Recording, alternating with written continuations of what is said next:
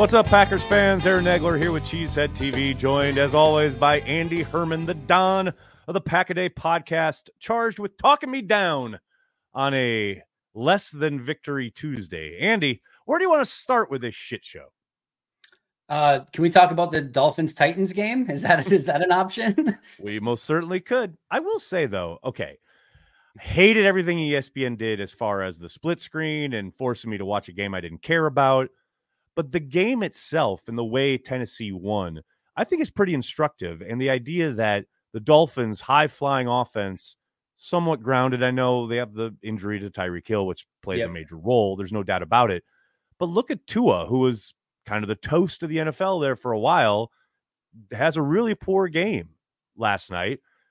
Juxtapose that with Jordan Love, who's coming off a stretch where he looks really good and a lot of smoke being blown not going to say up his butt, but you know, around him as he's yep. getting a lot of praise. He has a very tough outing. And I think it was very clear from the get go. I mean, almost from the opening series that just didn't have his fastball, man. He was off from the the opening kickoff. And it felt like as much as he tried to get into a rhythm with everything happening around him, he was a tick off almost all night we've seen a lot of versions of Jordan Love so far, even though we're still sort of, it feels like we're still getting introduced to him every single week. I'm not sure we've ever seen that version of Jordan. Like, even when things haven't been looking great at times, he still always feels like kind of confident and it feels like he kind of is going through everything and is, is knowing what's going on. He just never looked confident in that game. Didn't like whether it was uh, a confidence in where his receivers were going to be or the game plan or how the offensive line was blocking things up like there were times where he abandoned the pocket when he did not need to. There were times where he was throwing off platform when he did not need to. And he, we know he had the fumble. We know he had the pick. We know he had another pick that probably got batted down at the line mm-hmm. of scrimmage, another pick that was pretty much dropped. And it just felt like, even though I didn't think New York was doing anything exotic or crazy, it just never felt like he was really in that rhythm. And credit to him. And I know this is not going to be a, a, lot of squeaky positive things and fun things to hmm. come out of this one.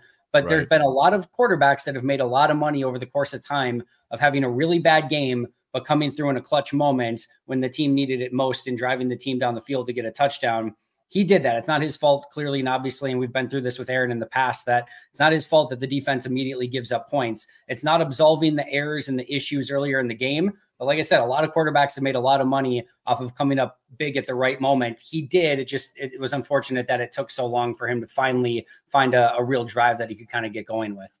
Yeah, it's interesting. You talk about the fronts, right? That what the defense was presenting him. To your point, I didn't see things that were like exponentially like overloads or you're going to like bail at the last second. Like when they showed pressure, they were bringing pressure. Yep. And I think Jordan did a good job at the line of scrimmage as far as getting them into the appropriate kind of sets protection wise. But man, this is the first time I can recall because going back to October, I didn't ever see it. And I talked to Matt about this when I was in town. Like I never saw him look at the rush the yeah. way he did last night. Last night was the first time I ever remember seeing his eyes drop all not quite instantly, but man, you could tell there were plenty of moments where, to your point, where he doesn't need to bail, but he's looking at the rush. Yeah. And I don't know if it's because of the environment. I don't know if it's something the Giants were doing, but it's the first time I've really noticed that he not even like abandoning his reads. It was just kind of seemed like he was drawn to okay, my uh, wh- what's happening, and maybe that was all the scouting they did leading up to this game, knowing that Martindale loves to send different kinds of yeah. pressures, needs to double kind of check and confirm what he thought he saw pre snap is actually what's happening post snap. I don't know, only Jordan can answer that question. But again, that's the first time, to your point, not feeling comfortable, not feeling confident. That certainly seemed to be part of that kind of case. And just juxtaposed to the week before, where you've got this really good Kansas City defense where you know they're going to bring pressure and try to confuse you and confound you and he had answers to everything in that game, looked totally confident, trusted his line, fired the ball downfield, did everything. And you go to New York uh, less than a week later, or a little over a week later on a Monday night football game, and he looks a million percent different. And not just Jordan, a lot of phases of the yeah, game, a lot, a lot of, of players, a lot of everything looked a whole heck of a lot different, but just a, an interesting juxtaposition between the two weeks for sure. How much do you think and I'm not going to like, it's not this. I know this isn't the thing that caused all of that, right? But how much do you think the absence of Christian Watson played into this? Because you look at those games against Detroit and the Chiefs, he's a primary target in both of those games, has touchdowns in both of those games. Certainly, you got to think defensive coordinators are playing you much differently when Christian Watson's in there. It seemed to affect them in a, in a major way last night. Not only do I think it affected them in a major way, not only do I think it simplified things for Wink Martindale and the Giants defense, but I think it was a clear and obvious game plan that they knew they weren't going to be able to stretch the field vertically without Christian and without Luke Musgrave and their speed on the second and third levels and trying to again push things down the field and kind of make the Giants honest that way. So they did everything they could to try to make them stretch horizontally with all of the jet sweeps, the end arounds, the reverses, the flea flickers, everything known to man to try to get the Giants spread out. I think hoping then that they could hit some of that stuff over the middle, either through the passing game or just kind of dilling up the gut, whatever it might be to try to again spread them out in a different way, not having those guys down the field. So again, a not only does it make probably things easier for the Giants defense where they can kind of condense everything because you don't have that major speed threat down the field like you would with a Watson or even Musgrave in the middle of the field. Um, not only do you not have Aaron Jones to kind of be that you know spark plug and playmaker in the backfield and the play action maybe doesn't have the same sort of threat that it would if he was in it. Uh, but now you're changing up the game plan. You're not hitting on some of those explosive plays. So it was definitely something that I had some fear of going in, but I think almost they overcompensated for it a little too much and wish they just would have ran a little bit more of their kind of standard offense.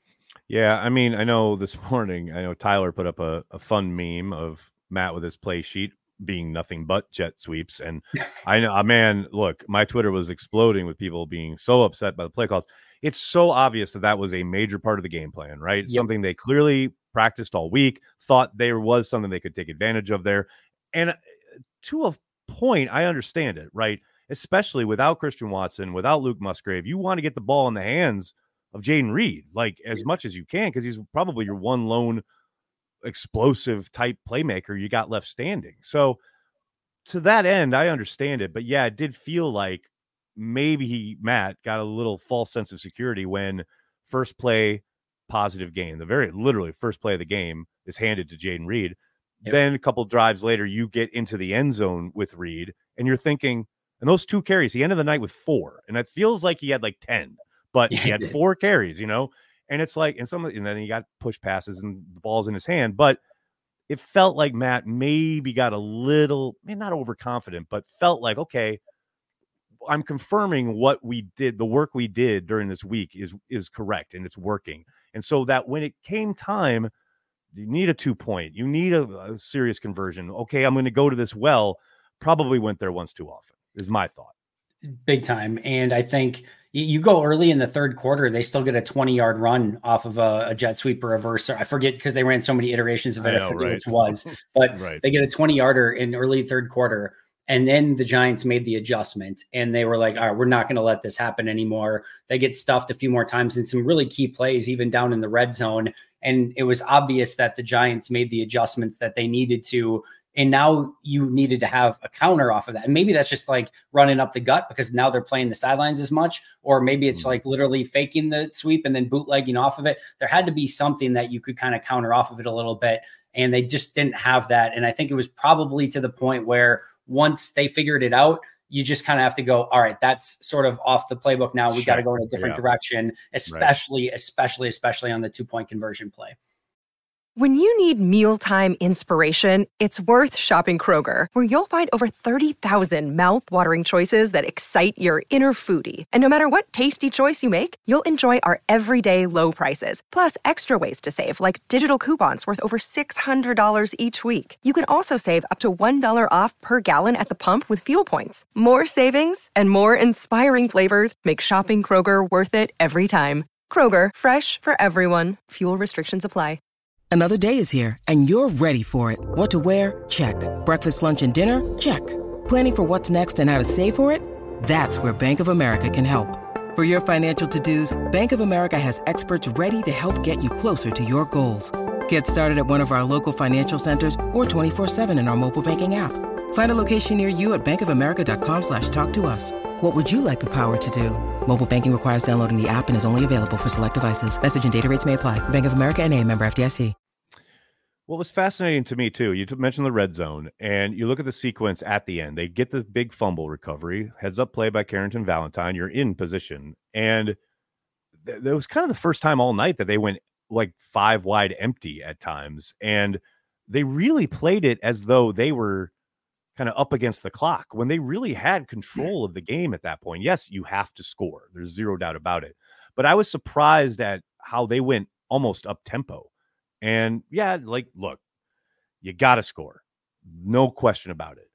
But you did leave a minute 30 on the clock. Like, uh, for at some point, I was thinking, all right, run the ball, make them use their timeouts at least, at bare minimum. But it, it did feel like, okay, we, have scored and we're all very excited. That's literally when I put up the lot of ball game left tweet because we've seen Joe Barry in these situations. We've seen how he operates. There was no doubt in my mind that uh, once they scored, the, the Giants had more than enough time with two timeouts to march the field, and all they needed was a field goal. It just felt like a missed opportunity on the offensive side.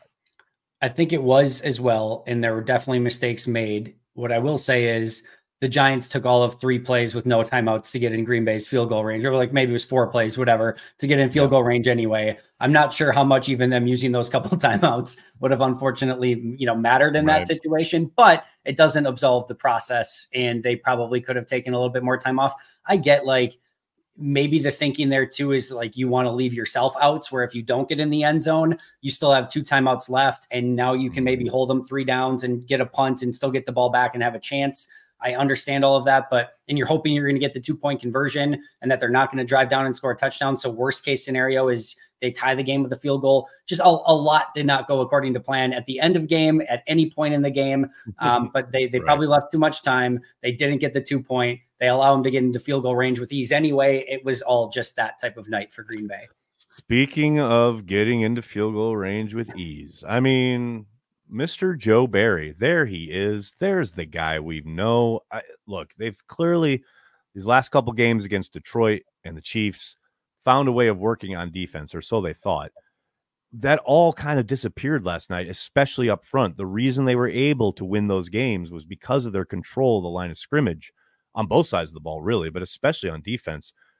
All of the discipline, all of the kind of in lane integrity that we saw from this pass rush the last couple games absolutely evaporated last night. And all I can think is in like, look, I have no idea the psyche of every NFL player. Like, and I hear this kind of talk and I'm pretty dismissive of it until you get to last night and you're like, sure feels like they maybe took the Giants for granted, especially up front, because I've seen them play at a very high level in a very disciplined way. And that all evaporated last night. And the, the other thing too is maybe from a psyche standpoint, you see a team that's given up 69 sacks on the year and a quarterback that's gotten sacked numerous times, and you're you're maybe thinking, oh, let's go pad some stats. Maybe let's get maybe yeah. we can up my next contract a little bit by getting and you kind of maybe let go of your assignment a little bit and kind of go you know Tommy DeVito hunting rather than kind of doing your job in your 111th. Right. We talk all the time about complementary football, meaning offense, defense, and special teams all complementing each other and making it obviously an easier football game for everyone. Complementary football, I know you know this, but complementary football mm-hmm. exists within your own scheme and everything as well. And what we saw in this game was it would be Devonte Wyatt winning clean up front, but nobody else is. And Tommy DeVito just sidesteps it and takes off for 10 yards. Or Rashan Gary coming across the edge and Tommy DeVito sidesteps it, just takes off for 15 more yards. And it was just, it was not a group of players playing t- cohesive together 11 person football. It was 11 individual guys doing their own things at all times. And it just didn't feel connected at any point. And I think that was honestly one of the big because there were times where you can look all across, like there plays Isaiah McDuffie made, Wyatt was getting into the backfield, LVN had a couple plays, Gary got in there a couple times. I thought Clark and Slaton had good games. Like you look individually and you can actually see some things that kind of went okay, but like one person would win and everyone else didn't. And then you just ended up with a, a mess and a nightmare and everything else. Were you surprised? I'm sure you weren't, but were you surprised at Barry's very passive approach to Tommy DeVito? I mean, I, I, say I know you're probably not, but maybe you were. I, I, it's just to a point where I almost expect it now. You know, when you're going into fourth quarters against the Desmond Ridders of the world and the Tommy DeVitos of the world. And you know, as a Packers fan, how this is going to transpire. Exactly how you hear from Matt LaFleur at his press conference today. Well, we had a man call and we're playing way off. We can't be doing that. I could have told you that was going to be the approach, and I'm just a fan sitting on the outside because I see it week after week after week. So, yeah, I guess I'm not surprised. I'm sure you weren't surprised. No, not surprised. It feels like the Joe Barry defense has one setting. It's a default setting. It, it comes factory set, and you can't change it. And that's right. that's all it is. Like they're going to do right. the same thing regardless of whether you're playing Patrick Mahomes, Tommy DeVito, Danny DeVito, any other person. It just doesn't matter. They're going to do the exact same uh-huh. thing. And I, I think it, it's frustrating. Like you can feel at times almost like the players being frustrated of like you you I'm sure they want to play a more attacking physical brand of football coming up and challenging players and it's not to say that when they do those things because there were times that he brought extra prep players and again DeVito sidesteps goes up the field they don't get the sack and those things happen they're playing man coverage on the play to Keisean Nixon at the end of the game that he gives up the 30 plus yarder so it's not it's not obviously ever as simple as just saying it's all the same thing. But when you play kind of the same standard style of football week in and week out, it just doesn't leave you being this attacking minded, uh, physical, imposing. You're not setting the tone. The, the other team is always setting the tone against you. I think you can only get so far in the NFL playing that way. Couldn't agree more. And uh, to round out this uh, cornucopia of crap from the Green Bay Packers on Monday Night Football last night, where are we on Bisaccia? It just feels weird when you have a unit where most of the attention this offseason was placed on Bisaccia's special teams unit as far as guys who are signed and or extended get trying to give him the resources that he needs these are lots of his handpicked dudes and it is i mean it is a inconsistent unit and that i think is being kind 28th in DVOA for anyone that cares about DVOA, tied with the defense, 28th in DVOA. And for you know, we we obviously hear all the time about the the fire and the stuff like that, but like the special teams has not been good either. And I go back to 2021, and I think the 2021 Packers special teams might be the worst special teams unit I've ever seen in my life for any team ever. It was Agreed. that bad. So Agreed. when when Bisaccia comes in in 2022 and takes over, just not being the most god awful special teams I've ever seen, and they were like 28th, 27th. I mm. actually mm. felt like that was a legitimate step in the right direction. It was at least not god awful bad. It wasn't losing them games consistently, and it took a step forward. Gave a lot of accident forgiveness during that year because again, it, it, you're you're trying to change an entire culture of abysmal special teams for like two decades. So I was more than willing to give a lot in that season. In 2023, I definitely had a higher expectation. I'm not again my, when we say high expectations for special teams in Green Bay.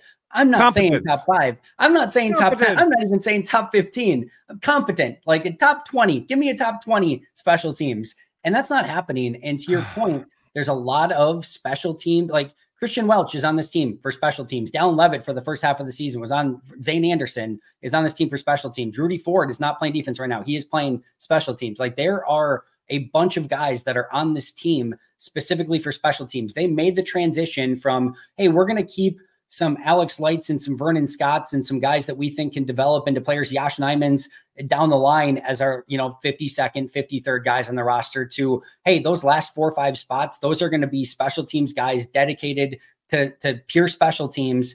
And you're still not getting the results. And I know rookie kicker, first time punter. Again, I'm not not expecting top five, but you wanted something better than this in year two. And we certainly have not seen that so far. And my thing is, like, I understand guys are up and down, injuries happen, and you're shuffling a million dudes every week in and out, what are responsibilities, who's on which unit. Totally understand that. But literally every other team is dealing with that as well. Yep. Every team that displays competence on special teams on a week to week basis is dealing with that as well. So I don't see that as an excuse or an out it's life in the league. It's part of the gig. And look, we're not saying anything Bisaccia doesn't know, yep. but it is supremely disappointing when you do kind of put an emphasis and a focus on this unit that has, as you said, traditionally been such a thorn in the side of this franchise. Man, you really expected a lot more. And again, to your caveats, yes, very young. I mean, Carlson alone you talk about Bisaccia. I'm not going to say he pounded the table for this kid, but he certainly was on board with that selection and has talked many times about how he, you know, believes in him and knows that he can get the job done. And they're living with some of that, some of that rawness, some of the uh, inexperience, all the stuff that got his brother cut early in Minnesota.